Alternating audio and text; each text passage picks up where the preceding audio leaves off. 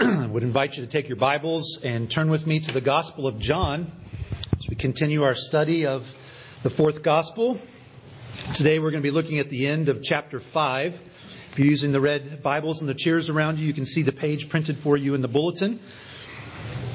We're going to be looking at John chapter 5, beginning in verse 31 down through the end of the chapter. Just a reminder, as we've been in chapter 5 for a few weeks, and right here where we are in chapter 5, really from the middle of chapter 5 all the way to the end, as I mentioned to you previously, is the longest uninterrupted uh, explanation by Jesus himself of who he is and what he came to do. We're in the middle of that, and we're picking up more of what he says here as we come to verse 31. He's speaking to the religious authorities. And he says in verse 31 if, if I alone bear witness about myself, my testimony is not true. There is another who bears witness about me, and I know that the testimony that he bears about me is true. You sent to John, and he has borne witness to the truth. Not that the testimony that I receive is from man, but I say these things so that you may be saved. He was a burning and shining lamp, and you were willing to rejoice for a while in his light. But the testimony that I have is greater than that of John. For the works that the Father has given me to accomplish, the very works that I am doing, bear witness about me that the Father has sent me. And the Father who sent me has himself borne witness about me. His voice you have never heard, his form you have never seen, and you do not have his word abiding in you, for you do not believe the one whom he has sent. You search the scriptures because you think that in them you have eternal life, and it is they that bear witness about me. Yet you refuse to come to me that you may have life. I do not receive glory from people, but I know that you do not have the love of God within you. I have come in my Father's name, and you do not receive me. If another comes in his own name, you will receive him. How can you believe when you receive glory from one another and do not seek the glory that comes from the only God? Do not think I will accuse you to the Father. There is one who accuses you, Moses, on whom you have set your hope. For if you believed Moses, you would believe me, for he wrote of me. But if you do not believe his writings, how will you believe my words? Let's pray together. Father, as we pray so often, we need the work of the Holy Spirit so that we can see and read and understand what you want us to see and understand from your word. We pray for the Holy Spirit to be at work in these very moments, helping us not only just to gain knowledge, but the knowledge that would lead us to greater faith, greater obedience, greater love for you. Do this, we ask, for we ask it in Jesus' name. Amen. well, many of you may be familiar with the name Lee Strobel. Some of you may have even read some of his books. Some of you may have even given some of his books uh, defending the Christian faith to people that you uh, have friends or people that are thinking about Christianity, but you may not know some of his story. Lee Strobel was born in 1952 in Illinois. He went to college at the University of Missouri and got a degree in journalism from what was then one of the greatest journalism schools in the country. He then went on to Yale Law School and got a Master's of Studies in Law degree. Then he got hired into his dream job he was hired as the legal affairs correspondent for the Chicago Tribune. Strobel, growing up as a young man and into his early adulthood, was a self professed atheist, living a life that was wild with very little accountability. But his wife, Leslie, sometime fairly early in their marriage, was actually led to Christ by a friend in their neighborhood. She started attending Willow Creek Church in Chicago, and she invited her husband Lee to go with her, and he did. And it just happens that when they went, the sermon series that was being preached on was on the basics of the Christian faith. And Strobel decided that he was going to go every week and listen to every sermon so that he could prove that Christianity was not true. He was going to bring all of his journalism education and skills to bear on proving that Christianity was false. So he began to gather evidence. He read through the Bible, and as he did that, he realized very quickly that one of the key doctrines of Christianity is the resurrection of Jesus Christ. And he figured if he could show that the resurrection wasn't true, then the rest of Christianity would fall by the wayside. So he started reading the Bible accounts of the resurrection. And as he continued to try to gather ev- evidence to prove the falsity of Christianity, he kept running into a problem the witnesses of the resurrection of Jesus. How many there were, the quality of them, the nature of them. And he came to the conclusion that that many people as eyewitnesses to the resurrection of Jesus couldn't have been wrong. As a result of his investigation, rather than disproving Christianity, he became a Christian. Put his faith in the Lord Jesus Christ and was converted. He actually became one of the pastors at Willow Creek Church for a while, went on to pastor a couple other churches as well, and teaches Christian apologetics and Christian thought at Houston Baptist University. He's written over 20 books, many of them apologetics books on the defense of the Christian faith. And he became a Christian because of the trustworthy and faithful witnesses in the scriptures. Witnesses are important in the court of law in proving a case. Dr. Jim Boice, in his commentary on John, uses a hypothetical illustration to try to help us to understand how important witnesses are. He says in his commentary suppose that you're on a jury of a court case. A man has been accused of murder, and you have to weigh the evidence and determine if he's guilty or not. The district attorney begins bringing out the witnesses, evidence that the man committed the crime. The first witness shows that the accused had the opportunity to commit the crime. A second witness is brought out who shows that the accused had a motive to commit the crime. A third witness is brought out who proves that the accused had access to the murder weapon. And finally, a fourth witness is brought out, and this person saw the accused do it. An eyewitness to the account, and he is identified in the courtroom. It's pretty, pretty convincing evidence, powerful testimony of witnesses. It would be fairly easy to render a, guilty verdict. Jesus is doing something like that here in these verses in John, verses 31 through 47. As we've seen in previous week, he, he's made significant claims in John chapter 5, including the claim that he is God. And the religious authorities were livid. They said Jesus was blaspheming, and they wanted to kill him.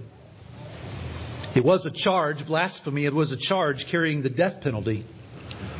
So, what did Jesus do? Well, he didn't back off, he didn't just slip away, he didn't stay silent, he defended himself. But he defended himself not because he wanted to be exonerated. He knew that he wouldn't be. He knew that he was going to be put to death. Jesus brought out faithful and trustworthy witnesses to prove his point that he is who he said he is and to call people to faith in him. So he lined up witnesses, four of them, in fact. He needed to have multiple witnesses, and he needed to have witnesses that were outside of himself. That's what he says in verse 31. If I alone bear witness about myself, my testimony is not true. He, he needed witnesses outside of himself so that his truthfulness could be corroborated. So, what were his witnesses. Well, I didn't get the outline into the bulletin on time this week, but the, the, the outline's as easy as enough. We're going to look at these four witnesses that we see in these verses. The first is John the Baptist. The second are the miracles that Jesus did. Third is God Himself. And fourth, Scripture. So let's look at each of those. First of all, John the Baptist. We see that in verses 33 through 35. He's speaking to the religious authorities and he says to them, You sent to John, and he has borne witness to the truth. Not that the testimony that I receive is from man, but I say these things so that you may be saved. He was a burning and shining lamp, and you were willing to rejoice for a while in his light. Jesus says, I don't have to rely on the testimony of man, but for your sake, he points to John the Baptist as a witness of who Jesus is. And he reminds them, you know, it was you that actually went to John to ask who he was and ask what was going on about this Christ. And we read that back in chapter 1, verses 19 and following. They asked John who he was, and he told them, I'm not the Christ. I'm just a voice crying out in the wilderness, make straight the way of the Lord. The Messiah is coming, he said, whose sandal I am unworthy to untie. And then the very next day, out in public, Jesus was walking by, and John, at the, at the top of his lungs, shouts for everyone to hear Behold, the Lamb of God, who takes away the sin of the world.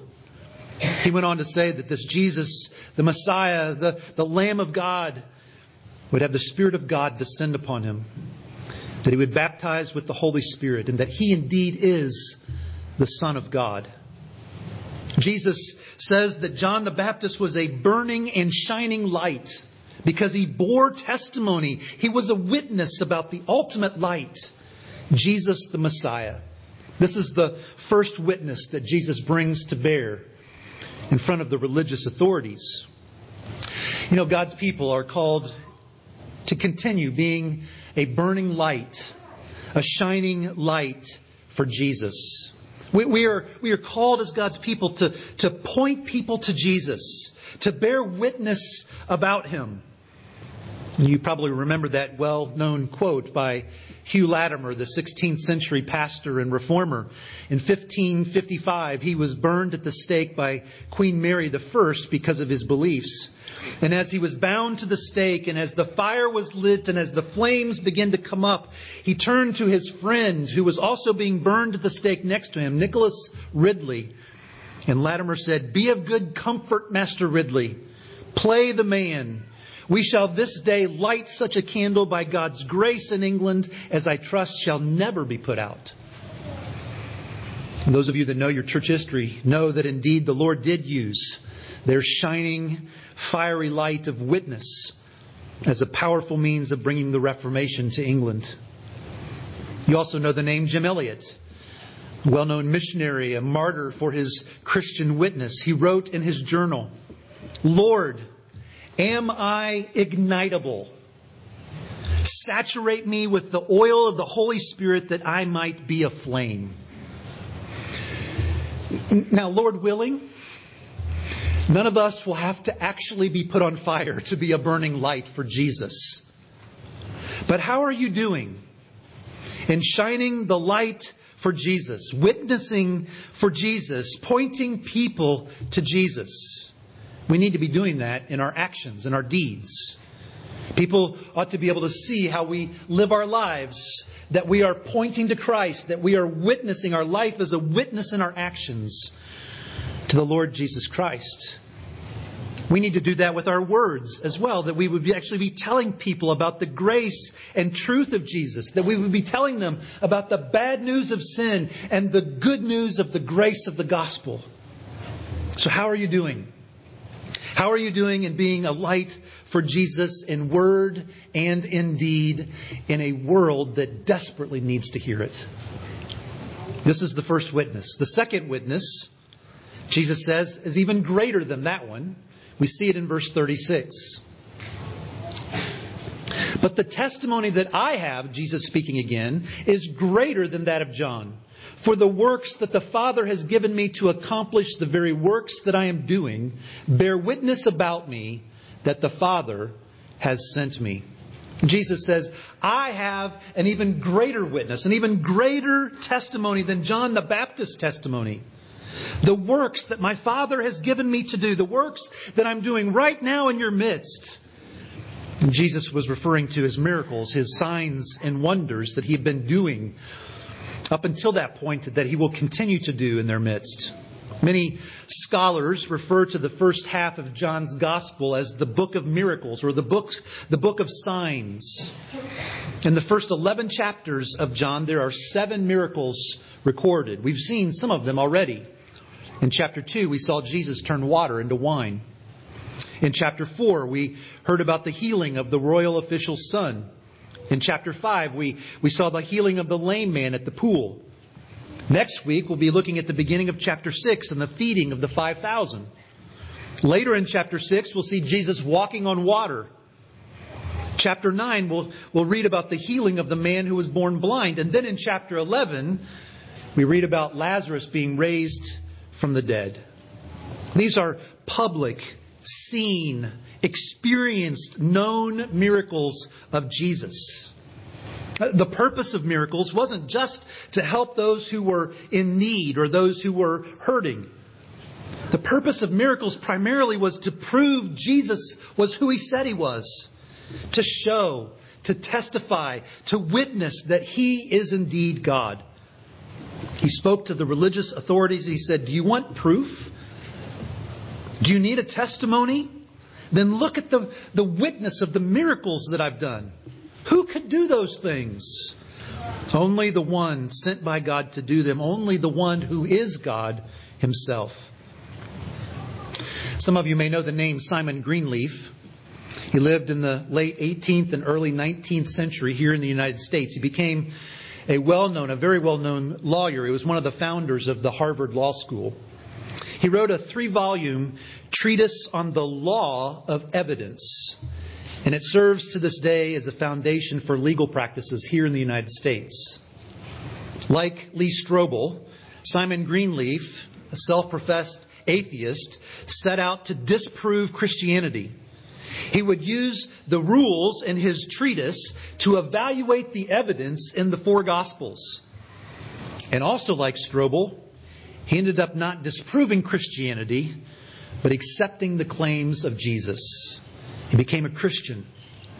And he said that one of the main reasons why he was persuaded by the evidence was the way that the disciples boldly proclaimed about one of the miracles in particular, the greatest miracle, the miracle of the resurrection of Jesus Christ. Listen to what Greenleaf said as he reflects on how the disciples boldly proclaimed the resurrection of Jesus.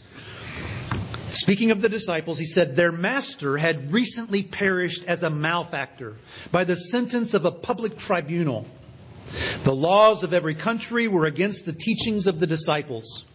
The interests and passions of all the rulers and great men in the world were against them. The fashion of the world was against them.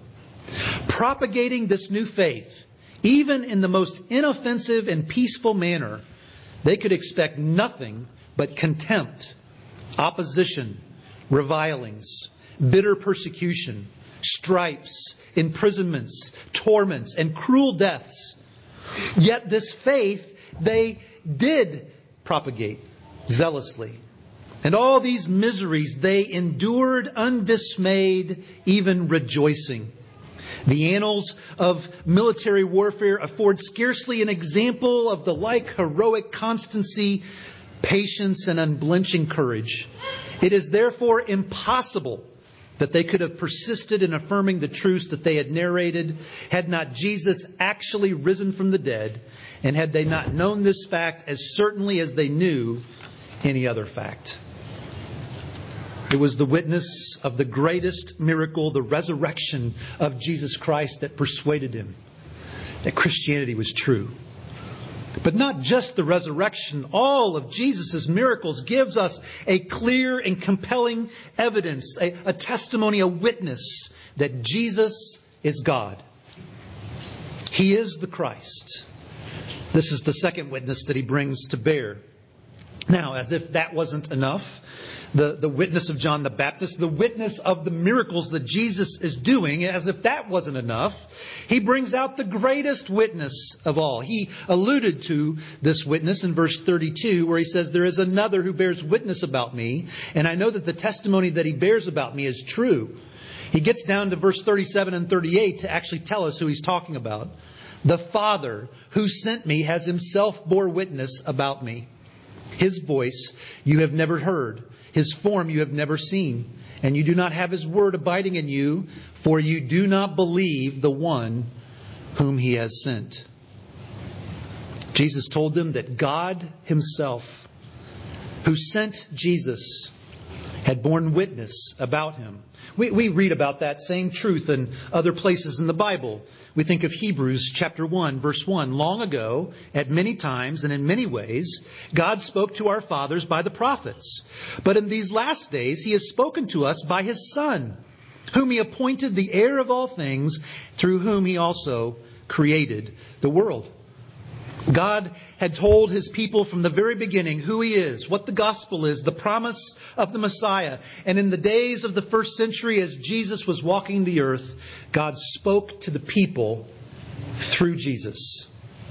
He testified, he witnessed to who Jesus was as the one he had sent. In fact, the people in the first century had even heard the Father speak audibly about the Son. At Jesus' baptism, Many heard the Father say, This is my beloved Son with whom I am well pleased. And at the transfiguration on the mountain in Matthew 17, the Father spoke, This is my beloved Son with whom I am well pleased. Listen to him. So Jesus turned and brought an accusation against the religious authorities at the end of verse 37 and 38 told him, You haven't heard God's voice. You haven't seen his form. You don't have his word in you. And the reason is, is because you don't believe me. And who I say that I am. I am the Son of God. I am God in the flesh. I am God Himself. And in me, you hear the voice of God. In me, the form of God can be seen. In me, the Word of God is made real. Because I am God, He says. This was the third witness that Jesus brought. God Himself bearing witness that Jesus is who He said He was. An even greater witness than John the Baptist, an even greater witness than the miracles that Jesus did, and nothing more was needed. Jesus could rest his case. He had proven his point. He didn't need any more witnesses to come forward. But he brought a fourth. He brought a fourth and final witness to the religious authorities, and it was the witness of the scriptures themselves. We read about that in verses 39 and following. He tells them, You search the scriptures because you think that in them you have eternal life. And it is they that bear witness about me. Yet you refuse to come to me that you may have life. In that day, when he was speaking about the scriptures that they were searching, he was speaking about the Old Testament. Today, we have the entirety of the scriptures, the Old Testament and the New Testament. And notice what the problem was of these religious authorities. The problem wasn't that they weren't reading the Old Testament. They weren't ignorant of what it said. Had that been the case, they wouldn't have been able to be blamed. Jesus said, No, you search the scriptures. That's what he says in verse 39. In fact, these religious authorities were experts in the scriptures. They were trained in the Old Testament. They studied it thoroughly. They even memorized parts of it. So, what was their problem? Well, notice what he says in verse 39. They read the scriptures only to get something from it, rather than in order to know God, to know the story, to know the message. He tells them, You think that in them, the scriptures, you have eternal life. He's addressing the mindset of these religious authorities. They thought, if I had a physical copy of the scriptures, and, if I read the scriptures and, and if maybe even memorize some of the scriptures, then that will earn me eternal life. It didn't matter if they really understood what it said. It didn't matter if they got the true message of the scriptures. The scripture was simply a means to the end of getting something from God rather than getting God himself.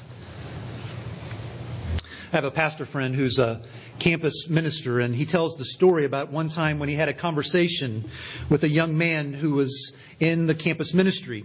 He was a freshman in college, and he came to one of the first Bible studies in the new semester. And after the Bible study, he went up to the campus pastor to introduce himself. And he very proudly informed the campus minister that he was the Bible memorization champion for his entire state. The campus pastor was very impressed, and so he, he, talked with him a little bit more. And the, the young man told him that he had memorized the entire book of Hebrews. So the campus pastor asked him, Well, what part of Hebrews, what part of the message of Hebrews is that part that has impacted your life the most? And the young man stumbled. He didn't have anything to say, he was stumped. Because he had memorized all the words, but he hadn't paid attention to the message of Hebrews. It's not surprising that it wasn't surprising to the campus minister that eventually the young man walked away from the faith later in college. This was the problem of these religious authorities. They, they read the Old Testament, they memorized the Old Testament, but they didn't learn the message of the Old Testament. Jesus said, Because this is the way that you approach Scripture, you don't see that the scriptures are actually pointing to me. The scriptures are about me, Jesus says. These religious authorities, Jesus goes on in verses 41 through following, in the following verses, these, these religious authorities had the wrong motivation. Their motivation was getting and giving glory to one another and from one another. They were more interested in the credentials of man, how studied one would be, how accomplished, how important one would be. That's why Jesus says that if somebody else comes along that has credentials, you'll put your faith in that one, even though you won't put your faith in me, the actual Messiah. They were motivated by getting glory from others, by being known as the religious authorities, given glory because of their position and prestige. Having position and power and prestige and getting glory from others, it was more important to them than seeking the glory of God, Jesus says. And did you notice that Jesus says that as a result, it is these religious authorities that actually are going to have accusations brought against them. They are the ones who are in danger of being condemned. And Jesus says in verse 45, He was not the one that was going to condemn them before the Father, but there was one who would. Who?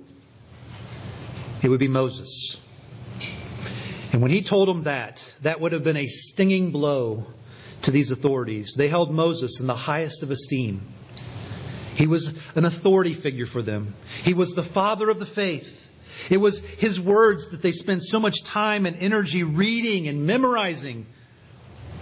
And Jesus says, Moses will condemn you because you didn't read Moses and what he was saying. Because Moses was talking about me. Moses was talking about Jesus. Brothers and sisters in Christ, that leads us to an incredibly important principle for how we read the Scriptures. The entire Bible, Old Testament and New Testament, from Genesis to Revelation, is about Jesus. We remember what we read in Luke chapter 24 after the resurrection as these two disciples were on the road to Emmaus. And Jesus came up alongside of them and began walking with them, but they didn't know that it was Jesus. And they were talking about all the events that had happened. They were talking about the Messiah who they thought was the Messiah had come, and yet the conversation was full of grief because they had so hoped that this one Jesus was the Messiah, yet he died, and they now couldn't even find his body. Do you remember what Jesus said to them? O foolish ones and slow of heart to believe all that the prophets have spoken. And beginning with Moses and all the prophets, he interpreted to them in all the scriptures the things concerning himself. All of scripture is about Jesus. How do we see Jesus in the Old Testament? pastor and commentator Rick Phillips, in his commentary on this passage, points out three ways that we see Jesus in the Old Testament. He says one of the ways that we see Jesus in the Old Testament is in the prophecies. Isaiah 7, we're told that he would be born of a virgin. Micah 5, that he would be born in Bethlehem. Isaiah 61, that he would be anointed to bring good news and he would have the Spirit of the Lord on him. Isaiah 50, that he would be beaten and spit upon. Zechariah 12 and Psalm 22 that nails would pierce his hands and feet. Psalm 22 and Psalm 69 that he would thirst and be given gall to drink. Psalm 34 that no bone in his body would be broken by the authorities. even though that was a common practice. Isaiah 53, that he'd be buried in a rich man's grave. The prophecies, all throughout the Old Testament, show us Jesus. Philip says it's not just the prophecies, we also see Jesus in the Old Testament in all of the types, people, events, institutions that were types of Jesus, that, that pointed past themselves to the Messiah. Moses was a type of Christ as he delivered his people out of bondage and into freedom. David was a type of Christ. As the king of Israel, he pointed to the even greater and ultimate king who would sit on the throne forever. Solomon was a type of Christ with his wisdom and his reign of peace and glory. The conquest of Jericho typified Jesus' conquest of Satan and his evil kingdom. The tabernacle was a type of Christ in many ways, from everything from the furniture to just the fact that God was dwelling in the midst of his people, pointing to Christ coming in the flesh in the midst of his people. Prophecies, types, Phillips also says we see Christ in the Old Testament in the ceremonies, and we think particularly of the sacrificial system that was established, all of the rituals and the cleansings, the pure, unblemished animals that were sacrificed, all the blood that was spilled, the Day of Atonement in Leviticus 16 when the scapegoats had the sins of Israel put on it and then driven out into the wilderness. All of these things point forward to Jesus who would come to be the ultimate and perfect sacrifices for the sins of his people. The entire Bible, the whole of Scripture, is one unified, congruent story. It is God's pursuit of his people, his desire for fellowship and reconciliation. He accomplished that through the Messiah, promised in Genesis and throughout the Old Testament realized in the arrival of Jesus and his person and work on the cross, his resurrection from the grave, and explained and applied to us through the letters and epistles. It's all about Jesus. So let me finish by just mentioning some ways that God's people should be using the Scriptures. If this is how important the Scriptures are, if they're pointing us to Christ, the Word of God, then how should we be using them? Well, we should be using them for others, on one hand, to show others Jesus, to tell others about Jesus and the Lord as Lord and Savior. We have some powerful words in the Bible about the Word of God. Romans 10. Faith comes from hearing, and hearing through the Word of Christ. Hebrews 4. The Word of God is living and active, sharper than any two edged sword, piercing to the division of soul and, and, spirit, of joints and of marrow, discerning the thoughts and intentions of the heart. It is the Word of God that does that. Romans 1, Paul says, I'm not ashamed of the gospel, for it is the power of God for salvation to everyone who believes. And how do we know the gospel? It's through the Word of God. There is power in the Word of God power through the work of the Holy Spirit, power to bring faith and salvation and eternal life. And so we ought to be using the Word of God to tell others about Jesus, to witness about Jesus.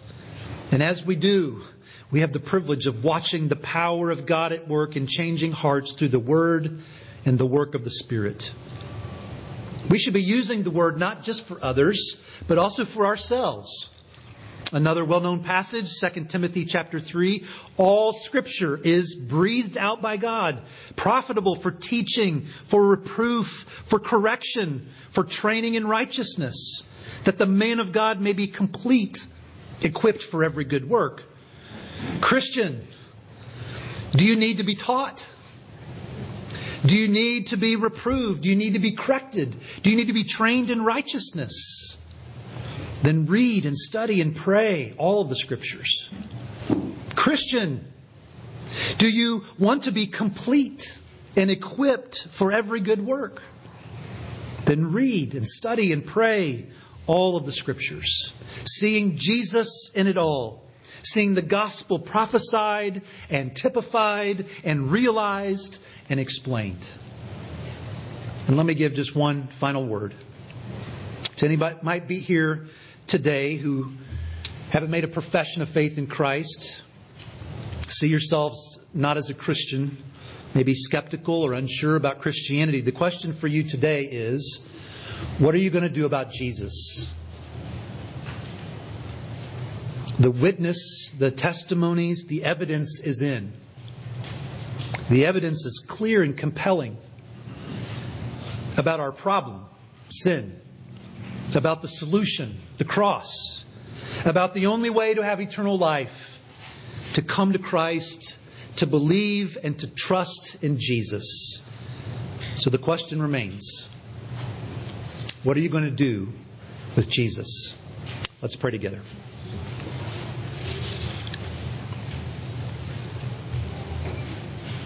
Father, wonderful gift you have given to us in your word. Would you please forgive us for the many ways that we take it for granted, that we neglect it?